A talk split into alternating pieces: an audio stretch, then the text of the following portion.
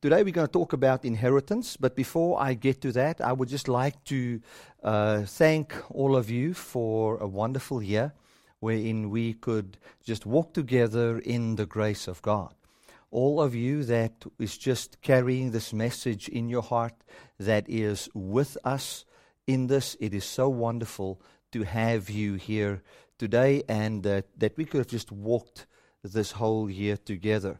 Thank you just for your love and your goodness and your kindness that you've shown uh, to us throughout this year.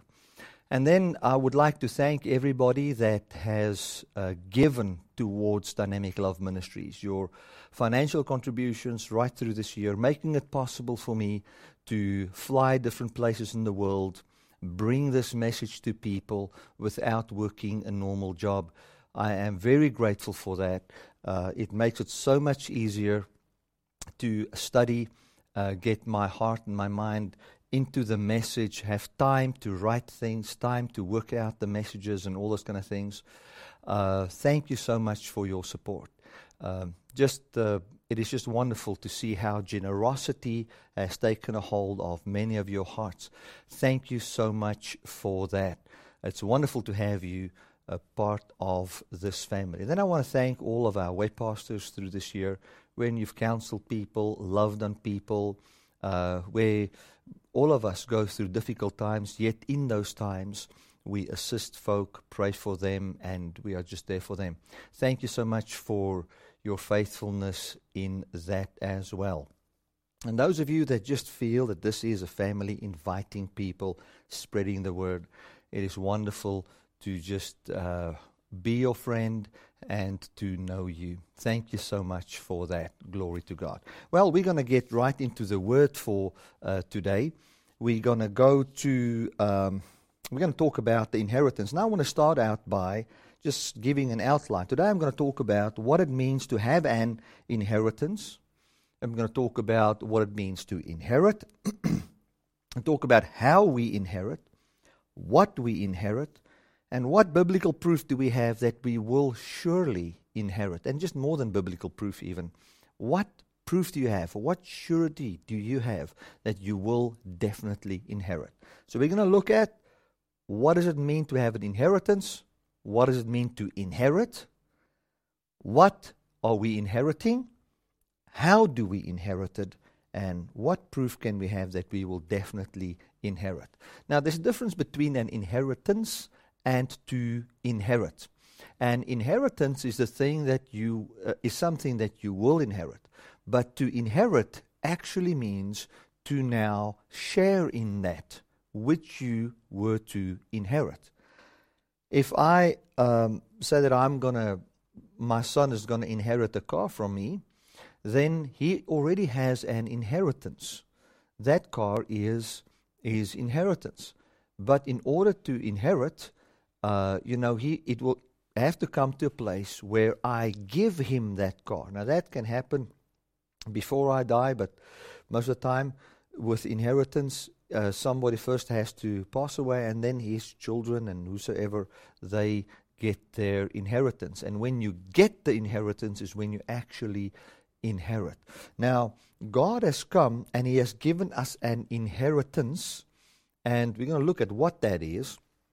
And we can even now start to experience the first fruit of our inheritance, and then we will experience the fullness of our inheritance, where we will then inherit uh, what God had for us.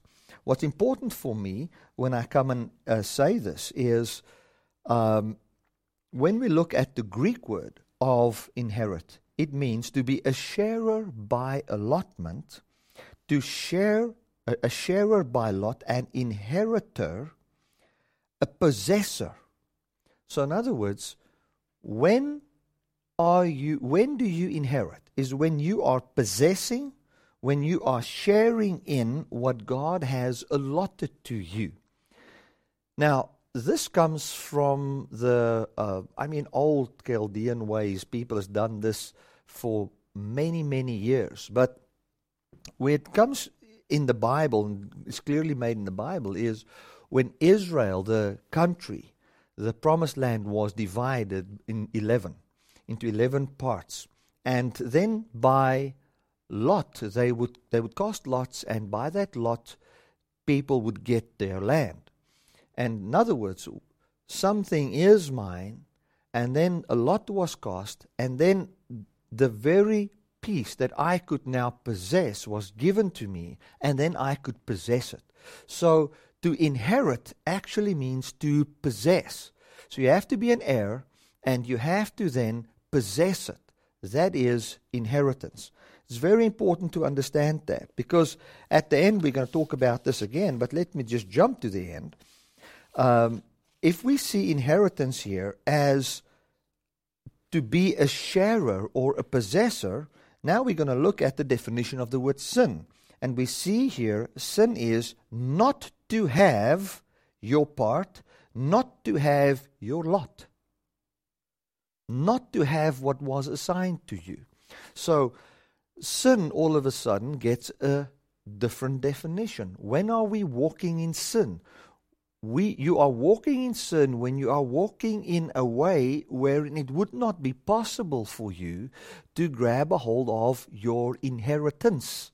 And we know that the only way wherein we cannot grab a hold of our inheritance is if we live by our own power and our own works.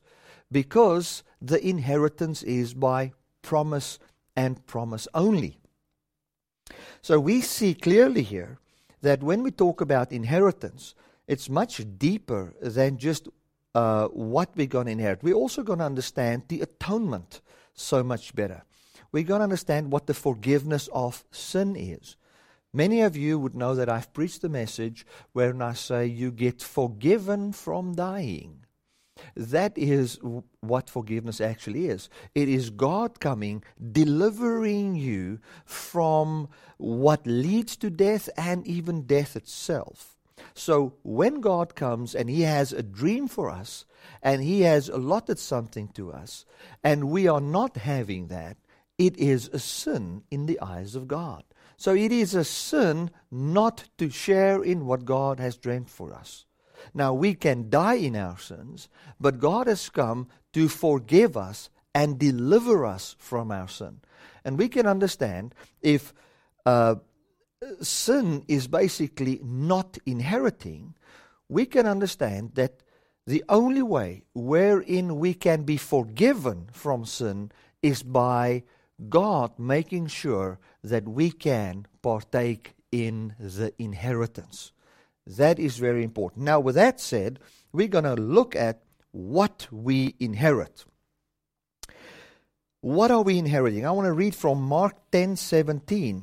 It says here, and when he was gone forth in the way, there came one running and kneeled to him and asked to him, Good master, what shall I do that I may inherit eternal life? Now, this is mentioned three times in the Bible. We find here that the Jews were thinking that eternal life was an inheritance, something that they can inherit.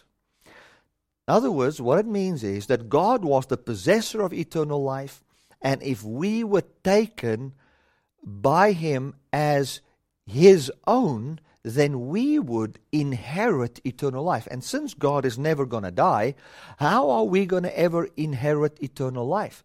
That's where I believe the foundation is from where these people would ask, What must I do that I can inherit eternal life? Because uh, in normal circumstances, there's nothing you're going to do in order to inherit eternal life. Your father is going to uh, pass away, or he will come at a certain age and declare you as his son, and then you will partake in the inheritance and what he had for you and start to live your life. But here we sit with a God that cannot die, and these people are thinking, what can I do to inherit eternal life? So to me, this shows that in those times there was an understanding that you can inherit eternal life, where the promise was eternal life or the resurrection.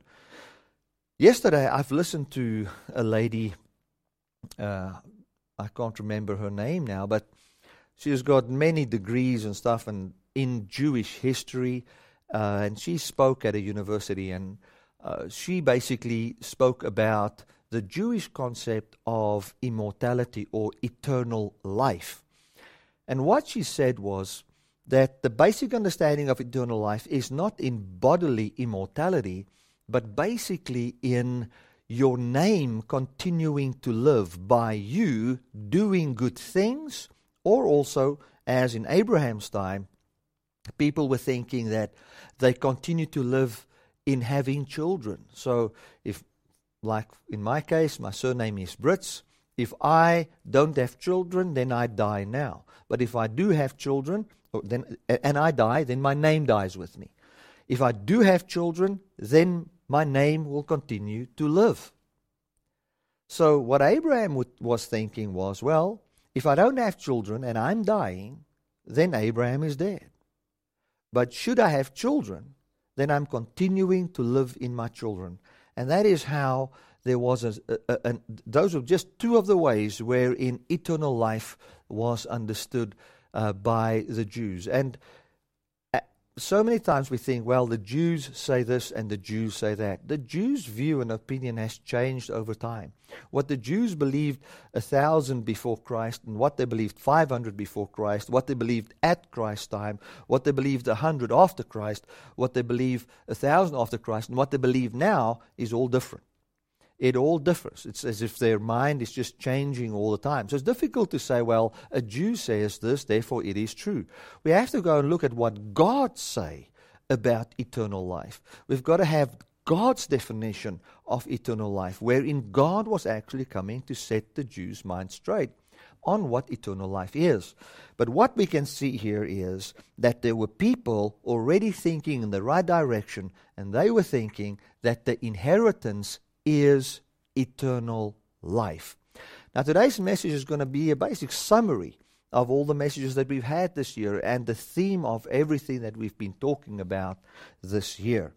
So, when we talk about eternal life and that that is what we inherit, we're going to have to define what eternal life is. We can clearly see here that in three places in the New Testament, it was mentioned twice in Luke that inheritance was seen as eternal life, or that was the desire.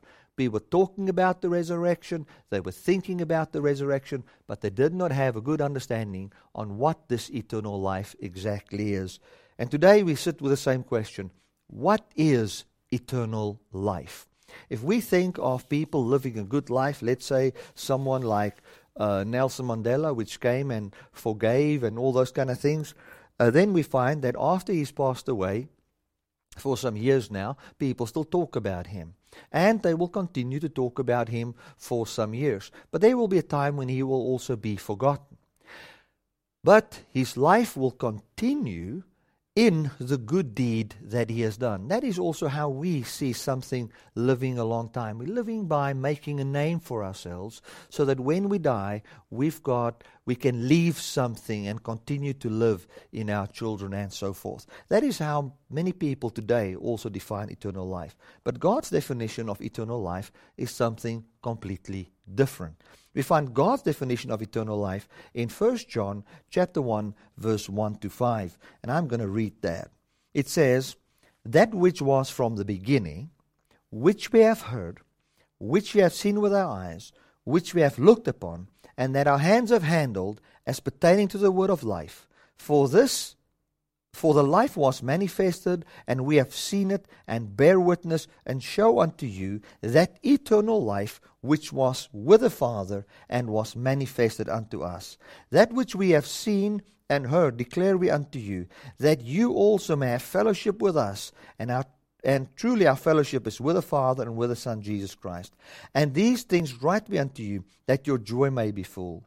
And then is the message uh, this then is the message which we have heard of him and declare unto you that God is light and in him is no darkness at all. Now, what I want to point out here is just from verse um, 2. It says, For this life was manifested. What life? This life, this word that was from the beginning, this eternal life that was with the Father. And be, we bear witness, and we show unto you that eternal life which was with the Father and was manifested unto us.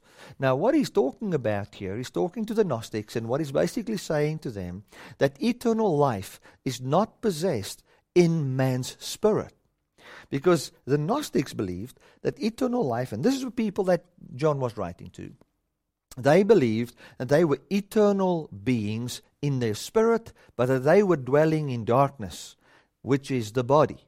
But here he comes, he says, Well, God had a promise of eternal life from the beginning, and we want to declare to you that it is not just in the Spirit, but that in God is no darkness at all, and that this message of eternal life actually come and it dwelt, it dwelt amongst us, and we bear witness of this eternal life, that God rose Jesus from the dead and that there is no darkness in the man Jesus, meaning that it is not just his spirit that's eternal, but that he, as a full human being, is now eternal. And this is the eternal life that we declare unto you.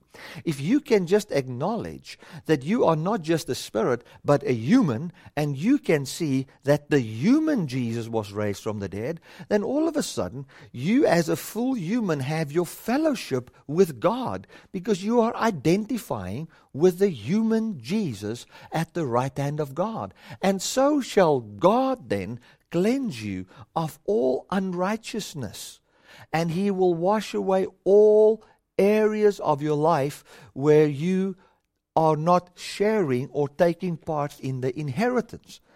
I think we need to read more uh, about that. Let me just go into First John. Um, it says here in verse 8 But if we say we have no sin, we deceive ourselves, and the truth is not in us. This is now for people saying, I am just a spirit and my spirit is holy and the, the rest is maybe sinful, but that is not who I really am. He says, if we confess our sin, in other words, if we can confess that we as complete human beings, we are not in our complete human sharing in the inheritance that God has for us, but that we are mortal.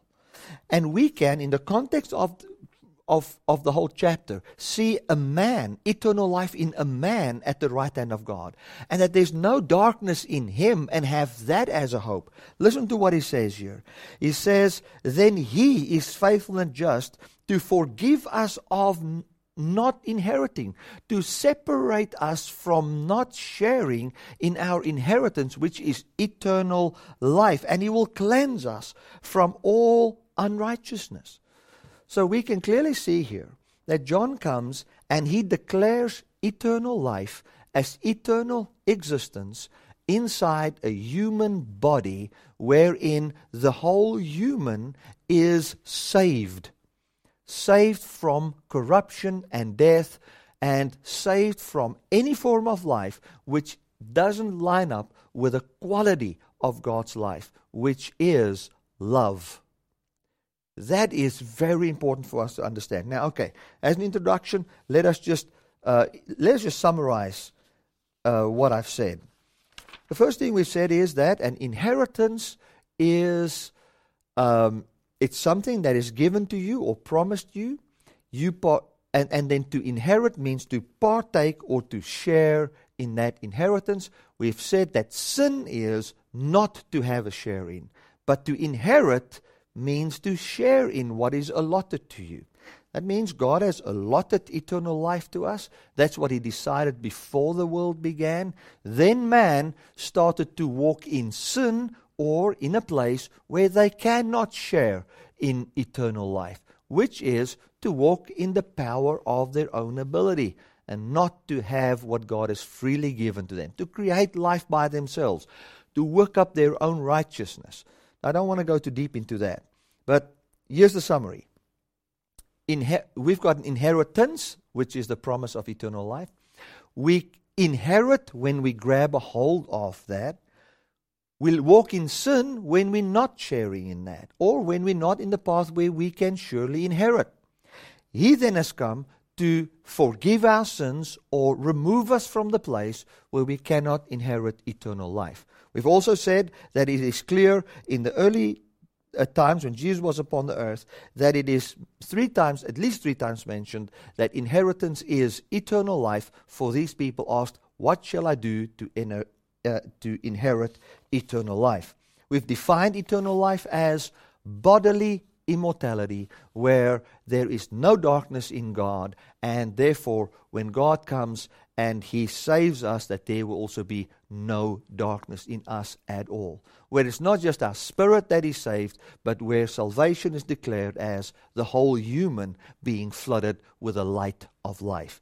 John comes in 1 John 5 and he declares that e- eternal life is a life wherein the human being can share wherein the human being can live and not die, wherein God, by his doing, makes humans immortal and gives unto that immortal being also the quality of life that God has. Now, I want to put it this way I believe eternal existence and eternal life can be defined like this it is eternal existence.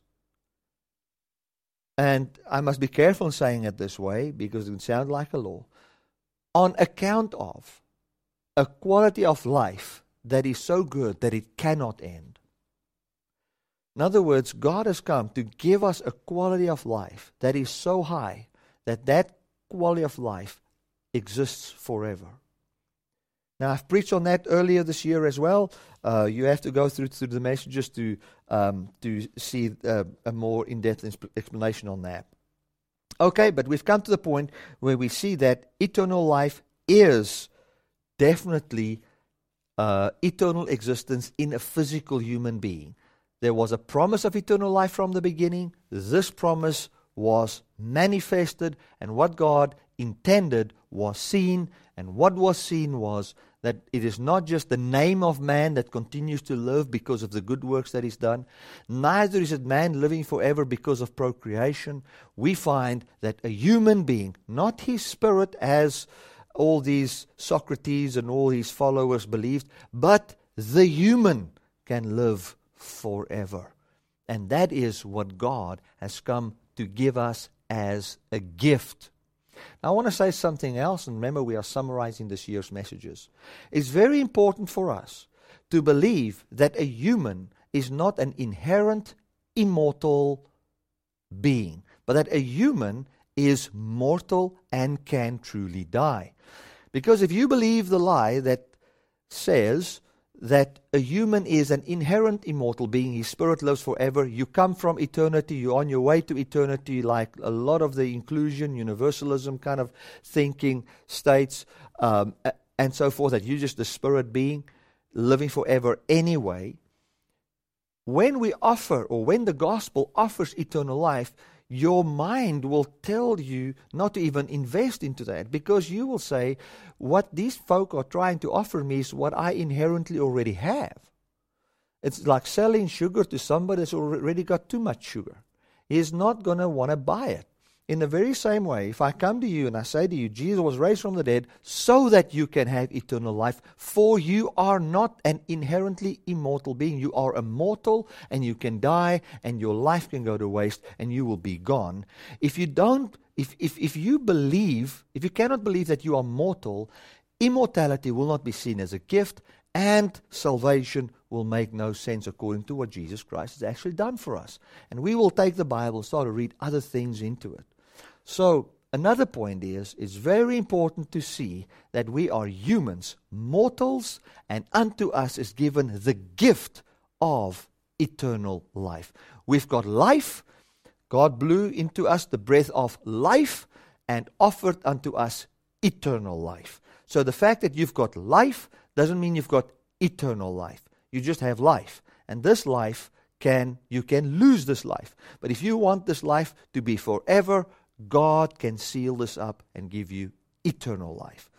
So we find and and uh, we can conclude that eternal life is physical immortality, which is a gift unto us. Now the question is, how do we? In, oh, there's two points I just want to touch on here.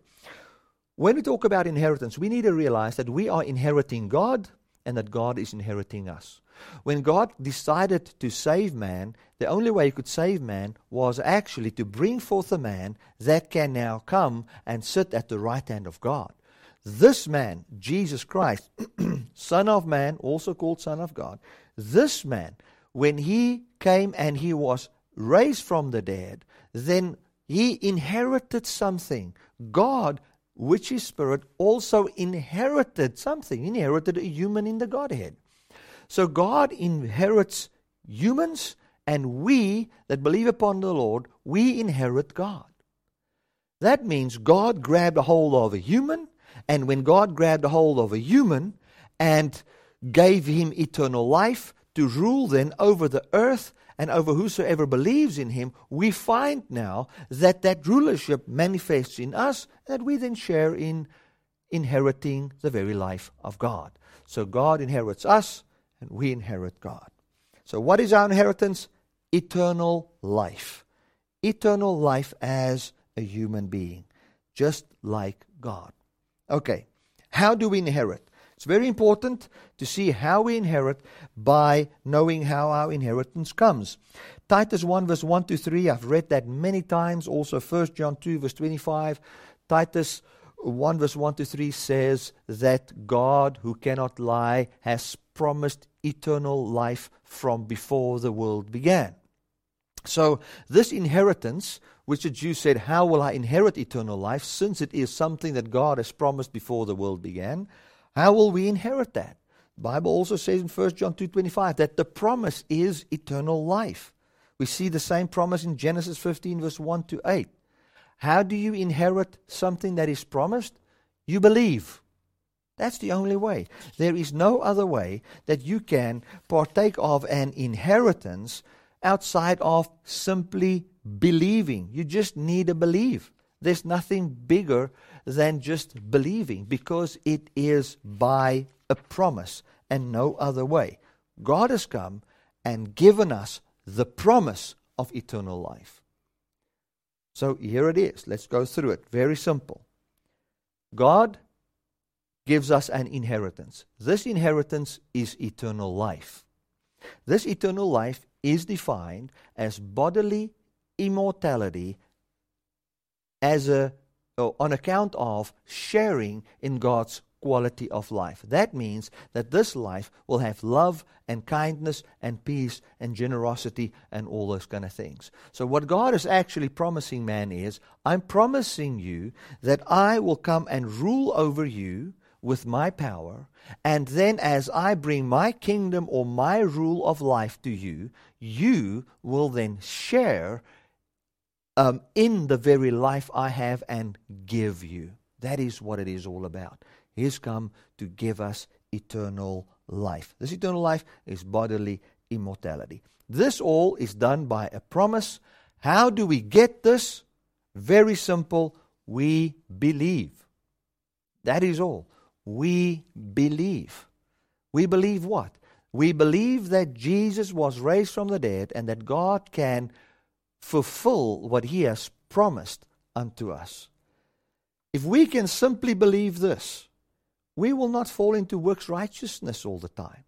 Let me say it this way if you can believe that you are a mortal being by your own power, not immortal, inherently mortal, and that you can die, and you can believe that God promised you eternal life, it would be very difficult for you to be seduced by the devil to fall into works righteousness and the law.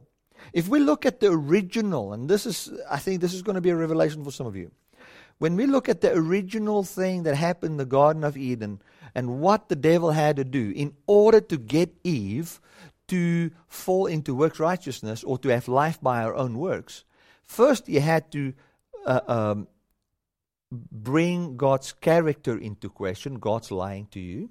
The second thing he had to do was to make Adam and Eve believe that they are uh, immortal beings already, as what 99% of the church in South Africa and America already believe that we are spirits and we are immortal.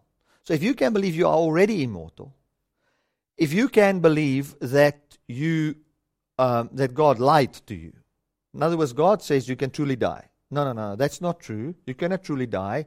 Who you are will actually live forever. Just your body will die, so you will continue to live forever. It's a lie from the devil. So if you believe you are an, already an immortal being, you'll be tempted by good works to, by, by doing good works to say, well, I'm now just going to manifest my immortality. The very same thing the devil came and tempted Jesus with in uh, the desert. He said to Jesus in the desert, If you are the Son of God, in other words, if you have eternal life, live by living that life. And Jesus said, I will not have life by what I can produce, but I will have life by what the Father said. By that he said, God did not lie. I am mortal in my uh, as a human, and God has promised me eternal life, and I am only going to believe Him. And even if I die, He will raise me on the third day, and so I will live forever. So I hope you can see that the deeper you get into this truth, the less you will fall into the law, the less you will find the power of sin in you, the less you will find the fruit of the flesh in your life, because you know that by my own works I can never make myself live forever. When you know that the destination is eternal life, and that is what God has promised you, and you know you are mortal, you will clearly, instinctively already know that it is impossible for you to reach that which God has promised by your good works. The only way wherein the devil could get you to live in, in your own works, the only way Satan can get man to live by their own works, is to convince them that God has lied and that they are inherently immortal beings. Because that is the platform from where you say, Well, since I'm an immortal being, give me the stones now. Which stones must I make bread? Where must I jump off? What must I do in order? Let me stand on the temple and jump off. Let me just live my immortality. And that would, if Jesus had done that when he was in the desert, it would have meant his fall. But he didn't do that. For he believed that he only lives from what the Father has promised. He says, I will live from every word that comes from the Father's mouth. And what came from the Father's mouth? Before the world began, God the Father promised eternal life. Jesus, when he was born, the man Jesus, when he was born, he believed the word that was from the beginning.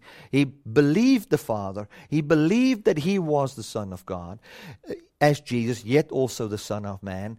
In that time, when he believed all of that, he did not believe the lie when the devil came to him and said, Listen, man, you know, uh, Mary is your mother, and, and since you don't have a physical father, that means you are already immortal. God's lying. You cannot die. You don't have to trust Him to give you life. Just live. You are already an immortal being. Jesus did not believe that lie. He believed, and this is how I see it, that He will only live, he will live by every word that comes from the mouth of the Father, actually declaring that I've got the promise of the resurrection. That's how I see that. And that's very important for us to understand. Church, you can say, and I, I find people every now and then say to me, Bertie, why are you hammering on eternal life? Why are you hammering on bodily immortality? Why are you hammering on and saying that we are mortal beings? The reason why I say all of that is because it is beneficial for us. It will help us to see what Christ has done. It will keep us out of the law. It will keep us out of works righteousness. And we will find the fullness of God start to manifest in our lives. Glory to God. We'll find love and peace and joy and all those. And in the end, even our bodily death conquered by God Himself. That is what, it is. You will not be tempted to go back to the law. Bertie, why are you preaching that we are mortal and that we need a actually God has promised us immortality and it is a promise. It's a hope for us. Do you know why I tell you that? Because if you can believe that you are immortal right now in the fullness of you and there's not a hope for immortality, then you can be tempted by saying, well, by the devil by saying, Well, since you are this, you don't need to trust God for anything. You just go and do who you are. Where the truth is that Jesus died, He rose, He poured out His Spirit on us. This Spirit, whereby we cry, Abba, Father, shall also, if you read the whole of Romans 8, in a certain time in the future quicken our mortal bodies. But as for now, we, as well as creation, groans, waiting for the adoption, which is the redemption of our bodies. So now I still say, I don't see my body yet redeemed. Yet the Spirit that is in me, the Spirit of love and kindness, also the tongues that I pray in, the Spirit of God, the life of God that is inside me, it's already the first proof that I will have what God has promised. That's why now, when I do see things in my life where I see weaknesses or those kind of things, I'm not tempted to try and overcome that by the works of the law.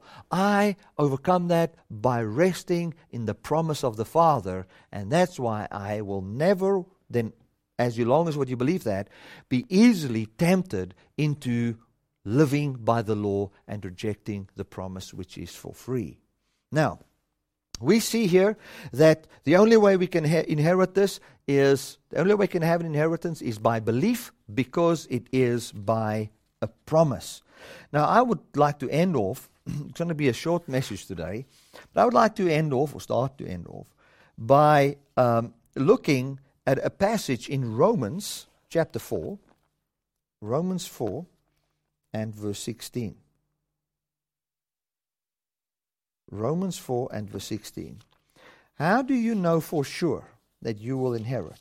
Now, there's a scripture in Ephesians 1, verse 13, that says that the Spirit we have now is the earnest of our inheritance, meaning the first payment of our inheritance. As you believed upon Him, you received the Holy Spirit. That Spirit of God guides you, uh, uh, uh, brings forth life inside you. That is already the first payment of your eternal life. That's already the manifestation of eternal life, the beginning of the manifestation of it. It's already that life. By that Spirit, we're already crying, Abba, Father, and we will also see our bodies being saved. Now, listen to this. It says, let's read from verse 4, 13.